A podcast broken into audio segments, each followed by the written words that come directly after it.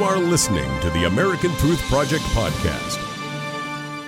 So, we were speaking about the U.S. maps being redrawn due to President Trump, President Trump um, speak uh, basically acknowledging the sovereignty of Israel with the uh, Golan Heights.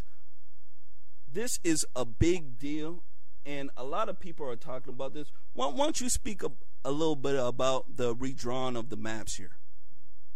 Yeah, it's it's a good question, and it's an extremely big deal because U.S.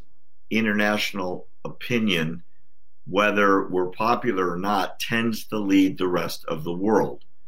So, making a map that shows the Golan as part of Israel uh, is uh, a strong incentive for the rest of the world to follow along.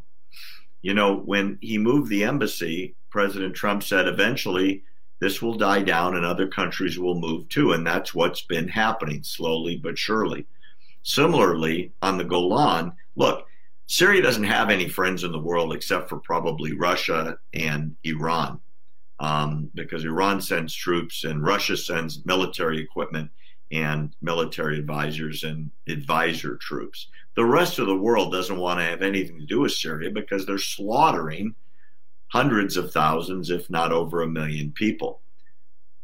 The point is that while they don't like Syria, there's a great deal of anti Israel sentiment in the world, and eventually that will die down, and Golan permanently will be part of Israel because of the action of President Trump, not because people are changing sides, so to speak, uh, Israel over Syria, although that makes a lot of sense. It's simply because um, they're going to follow what recognition uh, the United States sets, and uh, that will become policy for other countries as well, as far as I'm concerned. Mm-mm-mm. And I want to go ahead and speak about this article here with you, and it's about the Arab Summit. And it says Arab Summit will tone down opposition to Trump's pro-Israel Golan declaration. Now, this to me is uh, very big in a sense where um, the Arab Summit has a lot of influence in that region. What What do you think about uh, them and their opposition?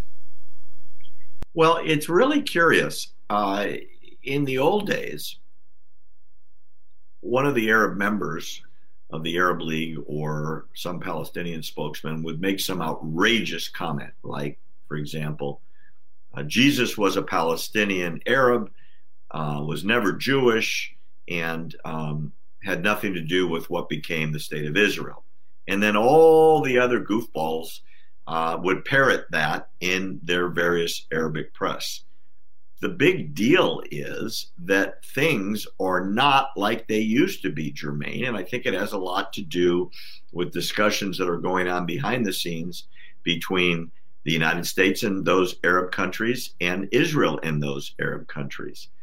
I know for a fact, having been told by members of the Israeli government, that there's cooperation going on right now between Israel and Egypt, Israel and Jordan, Israel and Saudi Arabia, and to a lesser degree, other Arab countries as well. Now, what does that mean?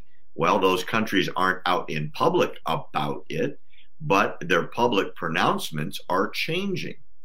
So instead of it being like the old days where the United States says this is the Golan Heights as part of Israel, and Israel says we're changing our maps, and the United States is changing their maps, and then the Arabs come out with a joint statement saying we're going to invade and destroy Israel. Now they just kind of grumble about it. And that's a huge change. It's really, really significant in terms of what's going on behind the scenes. And I think a lot of it also has to do with the fact that those Arab countries who are Sunni Arabs hate and fear the one major Shia country that is not Arab but is Persian, and that's Iran. So the enemy of my enemy becomes my friend, right? So the enemy is Iran. Mm-hmm. Israel considers Iran an enemy. Therefore, the enemy of my enemy, which is Israel, becomes the friend of these Arab countries.